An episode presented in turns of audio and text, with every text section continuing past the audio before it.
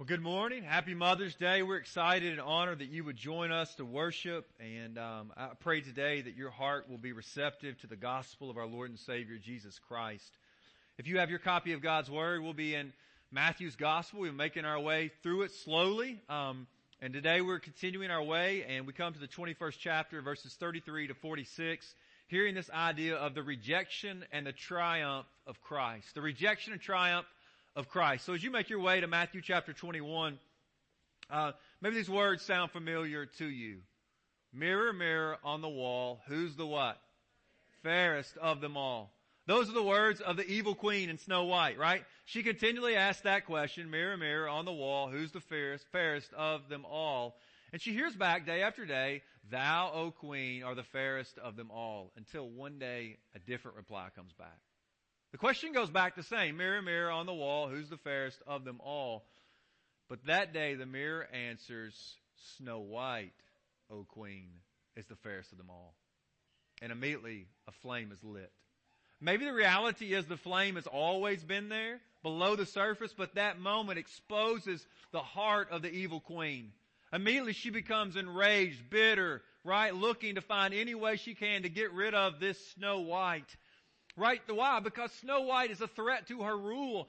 Snow White is a threat to her security. And so the evil queen begins to get enraged and her rebellious heart is revealed as she pursues Snow White. Unfortunately, because of our sinful hearts, we are similar to the evil queen. We want the position of honor, right? We want to be the queen on the throne or the king on the throne. And then the gospel comes in. And the gospel comes in and it says to us that instead of being perfect, we are actually broken. Instead of being in control of life, we're actually enslaved to sin. In fact, the gospel says to us that instead of being in submission to God, we are actually in rebellion. The question is, how does God overcome our rebellion? And the answer Jesus reminds us today is this. It's love.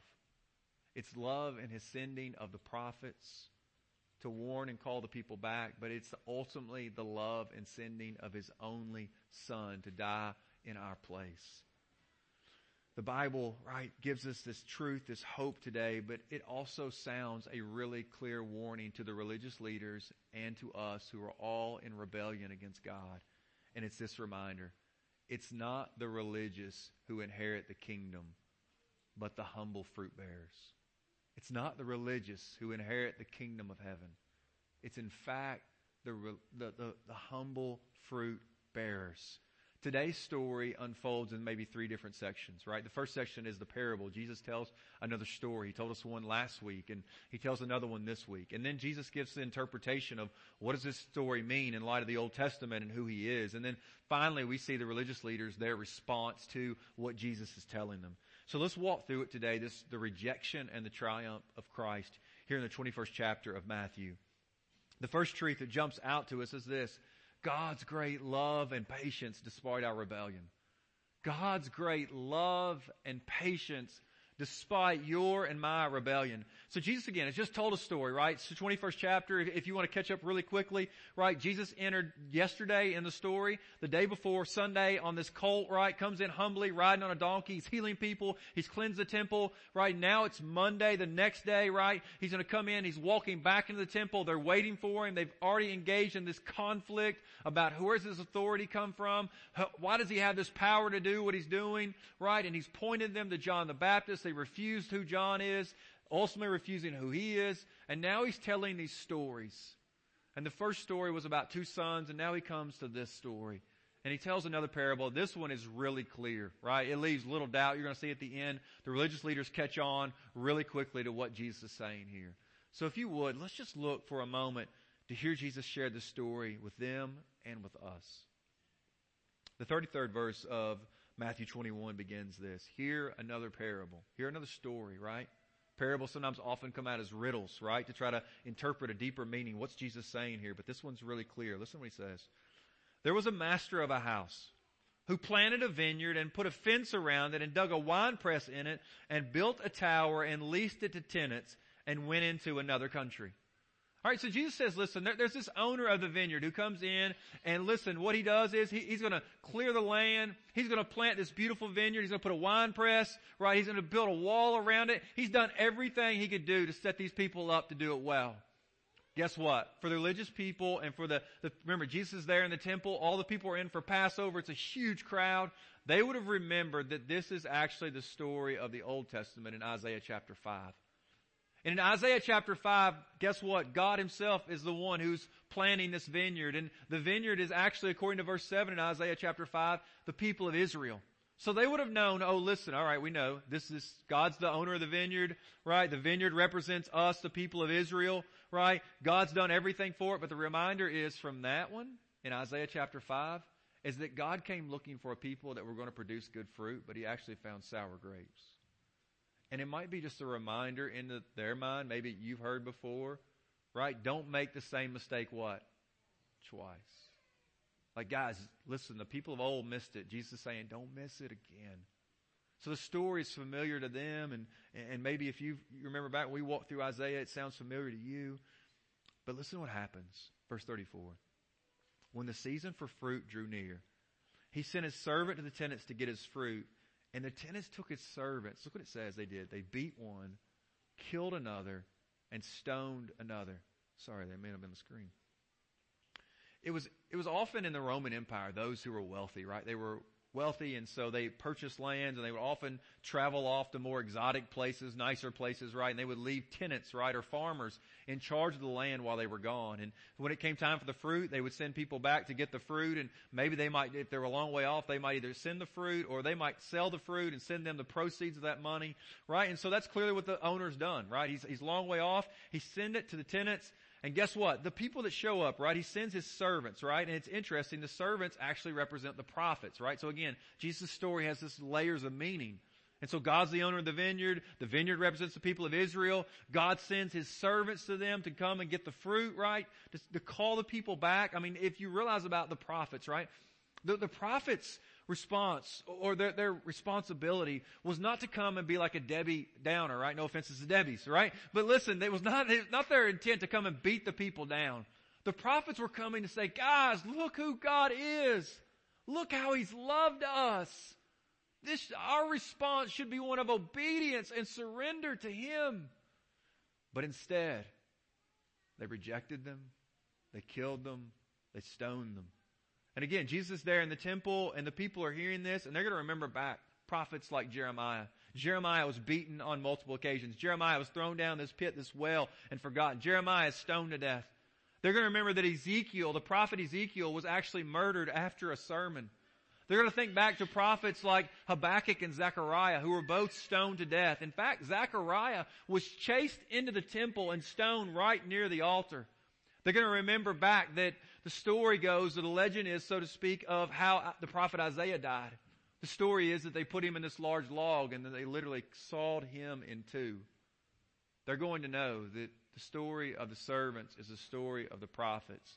And God's people, His own people, had rejected the prophets, just like Jesus is telling this story. I think it's wild, don't you think, that it's the tax collectors and the, and, and the prostitutes are the ones that aren't getting mad at Jesus. In fact, they're receiving His word. But who gets upset? It's the religious leaders. Like if it's those in, it, those who were religious in the Old Testament got mad at God's prophets, if it was those in Jesus' day who were religious that got mad at Him, might we begin to think that it stands to reason that people who trust in religion today might find themselves getting angry at God's Word might you just ask for a moment, what's your current attitude toward God and His Word? Do you find yourself angry, offended by what God's Word says because it doesn't meet up with your lifestyle or the things that you want to do? The danger is, I think, guys, is that a long history of people who have been offended by what God says are those who are outwardly religious, but inwardly they're bankrupt.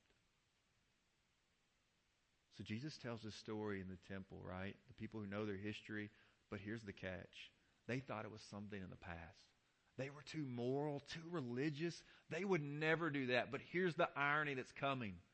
They're going to do something even worse than kill the prophets. They're going to kill God's own son. Listen to what Jesus says next. Again, verse 36, God sends other servants, more prophets, more than the first, but they do the same to them. They, they, they kill them, they stone them, right? They reject them. Finally, verse 37 says, He sent His Son to them saying, they'll respect my Son, but when the tenants saw the Son, listen to what they said to themselves, this is the heir. Come, let us kill him and have his inheritance. And they took him and they throw him out of the vineyard and they kill him. Right? I mean, listen, he, listen to the, mentality of not only rejecting the servants, the prophets. Look what it says they do. Verse 38. But when the tenants saw the son, they said to themselves, this is the heir. Here's what they're going to do. Let us kill him. And what's their reasoning? Why do they want to kill him? What do they want? His inheritance. Right? I mean, the reality is, here's what, here's the heart of the tenants being revealed. The tenants think they are masters and owners. They're rejecting God's owner and authority, his authority, his kingship over them. They're in rebellion. They say, you know what? We're our own kings. We're our own masters. We're our own queens. We don't need you. We don't want you. And so they see this son come and they say, listen guys, the son is the one that's going to get all the inheritance from the father.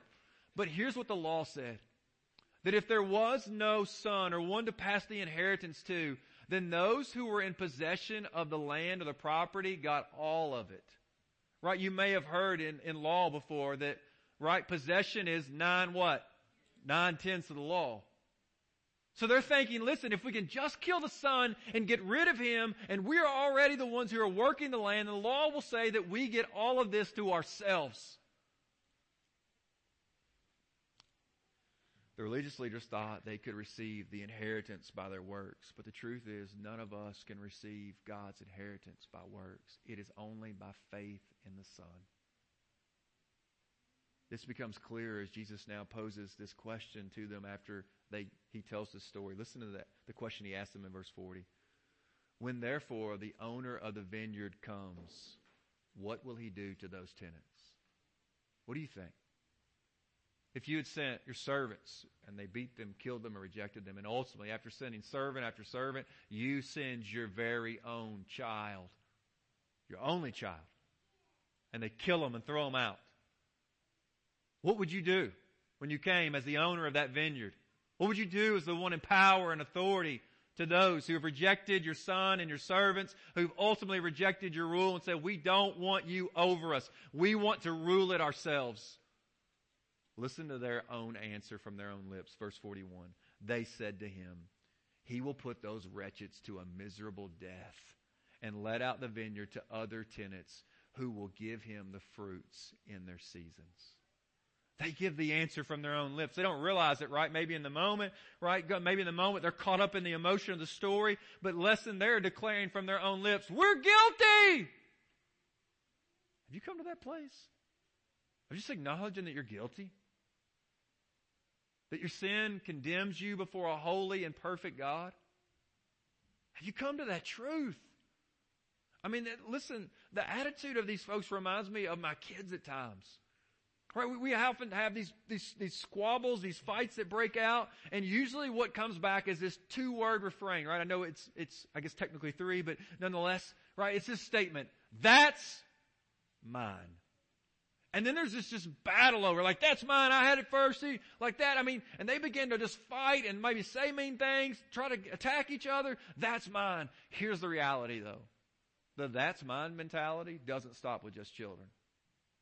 Unfortunately, you've probably experienced it. I mean, watch somebody die. And like a grandparent die and they're last in line and man, the children, the grandchildren, people show up out of the woodwork and guess what? Everybody's saying, that inheritance is mine. That land is mine. That property's mine. That's mine. That's mine. That's mine. See, we would love to think that that's mine mentality is just for kids, but the reality is we all struggle with that's mine mentality. And that's the mentality, guys, unfortunately, of the religious leaders. That's what they're saying to God. This vineyard's ours. That's mine. I want to rule and reign. I don't need your word. I don't need you in my life. I can do it on my own. I reject your authority over me. See, the religious leaders like us are confused. They think they're owners and not tenants. The truth is, guys, we're all tenants here. There's only one owner and there's one king. There's only one God who is ruler of all. I think this parable has to give us maybe a couple of things just to consider for a moment before we hear Jesus kind of explain it to them. I think one is, again, like we just said, that our rebellious hearts are that of the tenants and not the owner. Do you accept the fact today that you're a tenant? Or is that offensive to you? Do you not even like the mentality of thinking that, that you're not ultimately in control, that you're not the ultimate master or ruler, you're not the queen, right, of the fairest of them all? That the fact is that we are guilty even more so, not only of in rebellion against God, that we're guilty of condemning his own son to death. If you consider that for a moment. Right? I mean, we like to think that we're religious and we would have done differently. Like if we lived in Jesus' day, we would have never done that. Guess what? The, these religious people thought the same thing. If they had lived when the prophets were there, they wouldn't have rejected it. But the truth is they were rejecting God's own son right then. The reminder is this. Throughout all of history, there's always been a sinful and wicked and fallen heart that we all have. And this story, just by the words of Jesus, reminds us that's a hard pill to swallow. But guys, I think the second truth is that there's good news from that. There's good news because there is a loving and patient God. I mean, think about all that He's done for them in this story. First, He gave them a vineyard. He cleared it out, right? He planted it. He put the tower there. He put the wall around it. He gave them the wine press. I mean, He's done everything. Not only that, I mean, think about how this loving, patient God is. He sends his servants and prophets, and listen, they not only reject one or two or three, and he just keeps sending more. Like he doesn't call the cavalry in. I mean, he could have and just cleaned them out, but instead he just keeps showing love and grace. And then after all of that, God sends his son. I mean, what a moment of grace and mercy. It's God giving them time and time again to repent. I think the same is true for us. Doesn't God send us repeated warnings? I mean, the truth is, Maybe this message this morning is a warning to you. Maybe a warning to you is echoed because someone your age or maybe someone much younger than you has died recently and been buried, and it's a reminder that you won't live forever. Maybe God's warning to you was this morning when you got up, certain things in your body hurt, or you had to grab a handful of pills to make things hopefully work better, like they need to. All of those guys are God's alarm clock saying to us, you're not the owner. You're not the owner. You're not the owner. You're not the owner. God is sending you and I repeated warnings. And notice again in this passage, His love. I mean, due to our sin, He would be just to condemn them and condemn us and give us no hope. But God continues to love. He is long suffering. He is patient. Listen, God loves you. Hear that today. These people aren't deserving of that, but that's God's heart.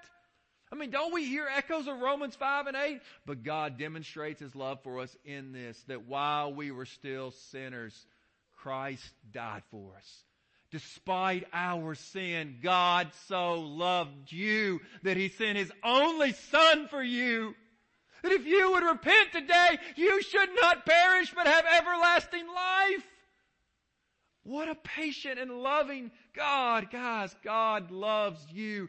That's why we sing Amazing Grace. How sweet the sound.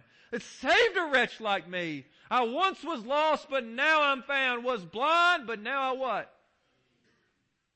Have you forgot the good news of the amazing grace? Might this story remind you, and might for some of you it call you home for the very first time? To the moms today, as we think about Mother's Day, might this just remind you that you don't have to be perfect to earn God's acceptance? Could you just rest for a moment? You don't have to find God's favor by being a perfect parent. There's only one perfect parent. Hallelujah. There's only one perfect parent. Moms, you're never going to do enough.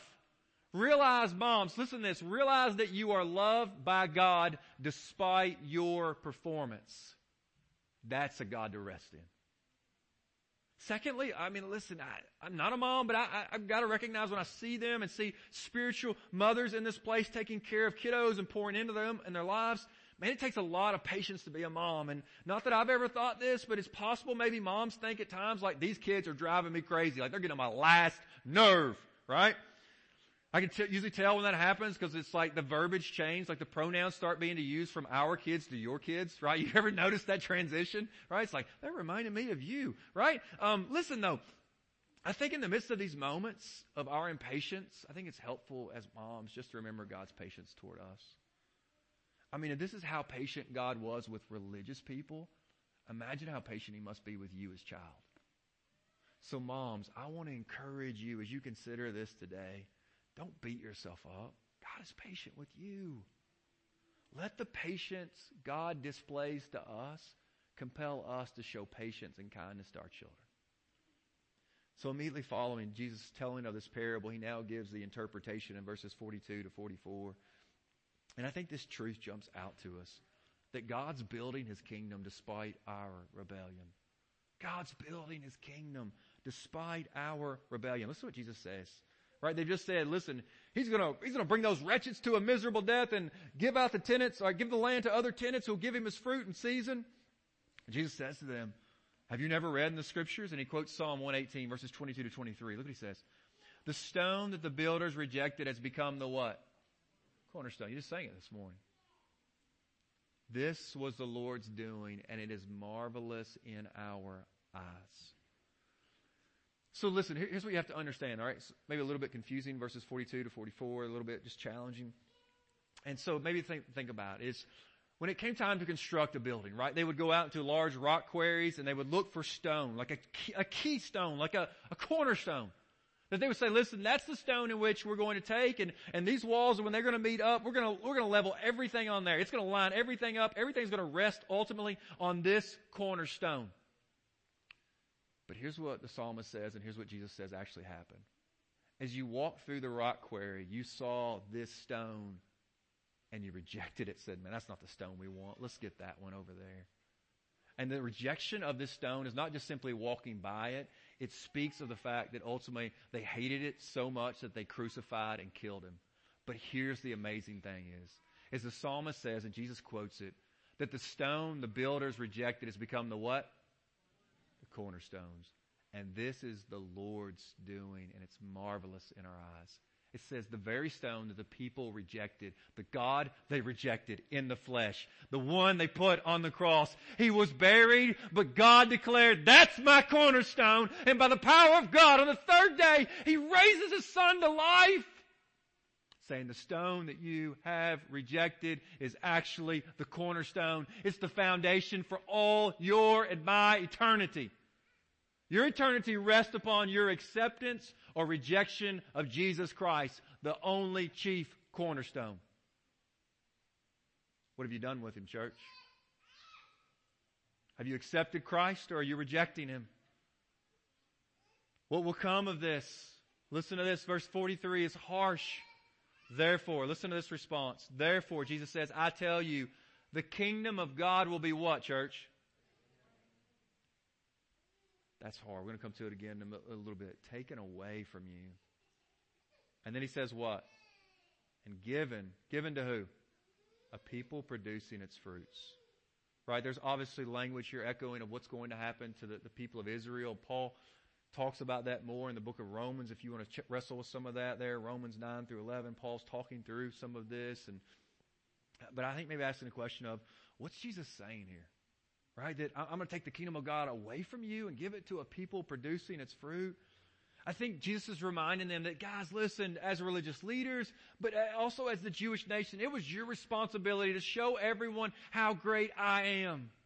To show them that I'm the loving, patient God, the God who delivered my people out of Egyptian bondage, the God who parted the seas, the God who gave law to my people that they might truly know how to love their neighbor as their self. He says, I want you to know that's who I am. But instead, you guys pointed everyone away from me and you pointed to the law because you thought when you pointed to the law, you ultimately were pointing to yourself. And said, if you want to get into heaven, you got to be like me. And the Bible says, no, to get into heaven, you must be perfect. Therefore, you must be like Jesus. And everyone then knows, well, I'm not like him. And the Bible says, you're right. You're guilty. For all have sinned and fallen short of the glory of God. But if you would look upon the Son, His perfect life is credited unto you. And so he says, I want you to know I'm taking the kingdom of God away from you and I'm giving it to a people that are going to produce its fruit. This is God's marvelous grace. He's doing exactly what he said back in verse 32 of this very text here in Matthew 21, where he says, the tax collectors and prostitutes are going in the kingdom of God before you. The kingdom has now been given to all those who repent and believe upon the Son, despite ethnicity. Despite your background, despite where you've grown up, or if you don't know anything about Abraham or Isaac or Jacob, you don't even know who Moses is today, you couldn't say which book of the Bible begins. The Bible says, whosoever will may come. What an invitation. And notice what God's after. He says he's going to take away the kingdom of God from you because you refuse to repent and believe upon his son, and he's going to give it to a people producing its fruit. God is What's Jesus saying? He's going to take people like us. People like, as Paul talks in 1 Corinthians 6, the sexually immoral, adulterers, liars, thieves, homosexuals, greedy. He's going to take us and he's going to transform our hearts. The Bible says that he is going to justify us, declare us innocent in his sight by faith in his son. He's going to wash us as white as snow and he's going to give us his Holy Spirit to transform the way that we live so that we now become people whose lives are marked by love, joy, peace, patience, kindness, goodness, faithfulness, gentleness, and self control. As you look at your life, do you see that fruit being produced by the power of the Holy Spirit? Jesus says, I'm giving the, my kingdom. The kingdom of God is taken away from you, and it's given to people you would never expect. It reminds us, guys, that nobody here is too dirty. None of you have messed up too much. No one here is too far gone. God can transform anyone. I mean, consider the fruit and the vine from John 15 where Jesus says that He's the vine and we are the branches. Might I ask a question? What comes first? The vine or the fruit? The vine does. Right? The vine comes first and it produces the fruit. Abiding in the vine is our call. It's God's responsibility, the power of the Holy Spirit to produce the fruit. Guys, what I'm saying is this, life change always occurs from the inside out. Religion wants to say that life change happens from the outside in. That's not what the gospel is teaching us. The truth is, listen, we need to be warned. This is no Disney movie. This is no fairy tale. Every one of us today must realize this that you and I will face the cornerstone. Listen to what Jesus says in verse 44. And the one who falls on this stone will be broken to pieces, and when it falls on anyone, it will crush him. Kind of a challenging text. Um, the fact is, it first says, and the one who falls on the stone will be broken to pieces. Maybe that's echoes of Isaiah 8, and the people there were trying to almost avoid God or like sidestep him, get away from him. and he says, listen, man, it, it's, there's, there's no escaping God. Right? You can't run and hide like the psalmist says. Like if if I made my, my bed in the depths of the sea, you were there. If I'm on the highest mountain or I'm in the lowest valley, you can't play hide and seek from God. He knows where you are today. He says, listen, if you try to run away from him, you will find yourself stumbling on this stone. You must wrestle with who Jesus Christ is. Why did God send his son? What must that say about your and my rebellion in our hearts? What must that say about eternity and the judgment that is to come? And ultimately, what must it say about the love of our God? But secondly, look what Paul or Jesus says here.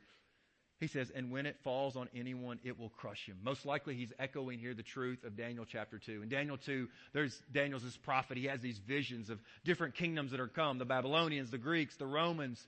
And he says, right, I mean, this, this statement that empires rise and empires what? Fall. And he says, there's this imagery of this great empire, this great kingdom standing there, and out of nowhere comes this major stone, and it literally crushes and annihilates the kings and of that kingdom. And Jesus is saying to us, I want you to know that that great stone who crushes all the kings and kingdoms is me. I am the stone. There's no escaping me, right? It's a reminder of God. He's going to produce and accomplish His plan. Right? I mean, we might hear the truth of Hebrews 9 and 27 that says that you and I are destined to die once and after that to face judgment. Guys, there's no escaping it. Remember, the religious will not inherit the kingdom of God. It's the humble fruit bearers. Today I compel you to bow your knee in repentance, receiving Him in joy. For there will come a day for those who rejected Him who will bow in submission despite their rebellion to the great King of Kings and Lord of Lords. Matthew finally closes out this section by showing us the response of these religious leaders. And it reminds us this truth that God is accomplishing his plan despite our rebellion. God's accomplishing his plan despite our rebellion. Listen to the final two verses here of Matthew 21. When the chief priests and the Pharisees heard his parables, they perceived that he was t- speaking about them. They're like, whoa, he's talking about us. And although they were seeking to arrest him, they feared the crowds because they held him to be a prophet. Isn't that sad? I mean, wouldn't we love to read the fact there that those people heard this truth and they began to, they were cut to the heart, like it says in Acts chapter 2 in the day of Pentecost. They're like, God, forgive us! That's us! We're in rebellion against the prophets! We've rejected John! Now we're rejecting you! Oh God, have mercy on! We don't want to be crushed! But instead, man, it just fillets open their hearts and the rebellion flames out. And it says to all of us, it's Monday of the final week of Jesus' life, but Friday's coming the anger, the hostility. We shared the story of Snow White as we began, and at the beginning, I think it's interesting. The story unfolds as the wicked queen, she finds out that Snow White's still alive, and right, she disguises herself to get Snow White to come and eat this, this poisonous fruit, right, that she might die and only could be awakened by true love's kiss. Spoiler alert, that happens, right? But in some ways, I think it reminds us of the parable here. The religious leaders think they're getting back control by killing God's son. But the truth is, what they are actually doing is bringing about God's marvelous plan of having His Son die on the cross in our place, be buried, and on the third day, God could raise His Son from the dead. Declaring He has the victory. He is the cornerstone. We might say to ourselves today, God's accomplishing His plan despite our rebellion. Hallelujah. Church, we have to understand that what Jesus did, Prince Charming could never do. Right? It's easy to be the hero, the guy walking in, give the big kiss, right? But Jesus is so much greater than that because he doesn't come and give the kiss. He comes and takes the apple out of your hand and says, don't eat that. Let me eat it for you. He tastes death and the judgment of God on your behalf. But beloved, listen, He is greater than Prince Charming because He Himself dies in our place and is raised again. Ladies, one day maybe you hope that you are married or maybe you hope one day that you might become a mother. I want you to know that's the Prince Charming to seek. Seek Him and trust the Lord to bring whatever man He so wills into your life. That's the one. Might this story remind us here as this rebellion of the religious leaders to refuse Jesus? Might it call out to our college age and high schoolers and middle schoolers, maybe even younger children to say, on this Mother's Day, do you find yourself in rebellion against your mother? Do you find yourself in rebellion against your father? Do you find God's put that authority in your life? Do you find yourself in rebellion against teachers and coaches and everybody else that comes in your life that disagrees with what you think because after all you feel like you're the owner? This house is yours, that vehicle is yours, everything is yours. And if anybody sidesteps or comes into that lane, you go full out against them. I want to say it softly, but guys, that's the heart of the rebellious religious leaders. I want to ask our young folks, are you in submission to the authority God's put in your life? To the unbeliever today, I, could I ask this? Are you believing a lie? Are you believing the Disney fairy tale that in the end all dogs go to heaven, that everybody ultimately ends up there? Jesus himself says in verse 40, that there's going to come a day when the owner of the vineyard is going to come back again. And there's going to be no escaping him. There's no hiding from him. God's judgment's coming. And listen, the only way to escape that judgment is to acknowledge today that you are not the owner but the tenant and you are in rebellion and come and surrender your life to Him, accepting His great and marvelous grace and love. Listen, guys, think about how patient He has been with you all of my sin and rebellion against God, all of your sin and rebellion against God, and yet you're still here today hearing this blessed and only gospel. There's still hope. Today is the day of salvation. Now is your time. To the church this morning, might we ask, are we following the example of God? How does God deal with his enemies? By showing such great restraint and self-control and love. God's great love and patience is the only thing that's going to transform a sinful and rebellious heart. I want to ask today, who have you given up on? Who have you decided maybe you'll never talk to them or speak to them? You see them, you turn your head, right? You ignore them. Does God's example of going again, listen, we asked in Sunday school this morning and one of my Haydens gave the answer. I said, who was the first missionary in the Bible? And he said, God. I said, that's exactly right. Guys, do you reflect your God by going and seeking reconciliation to those who have wronged and hurt you? I know that, I know, listen, I, there's, there's much to it. It's, it's, there's a multi layers to it. So I'm not saying dismiss things that have happened, but guys, we must seek reconciliation because that's who our God is. And after all, if we're believers, we say He indwells us. So should we not bear that fruit?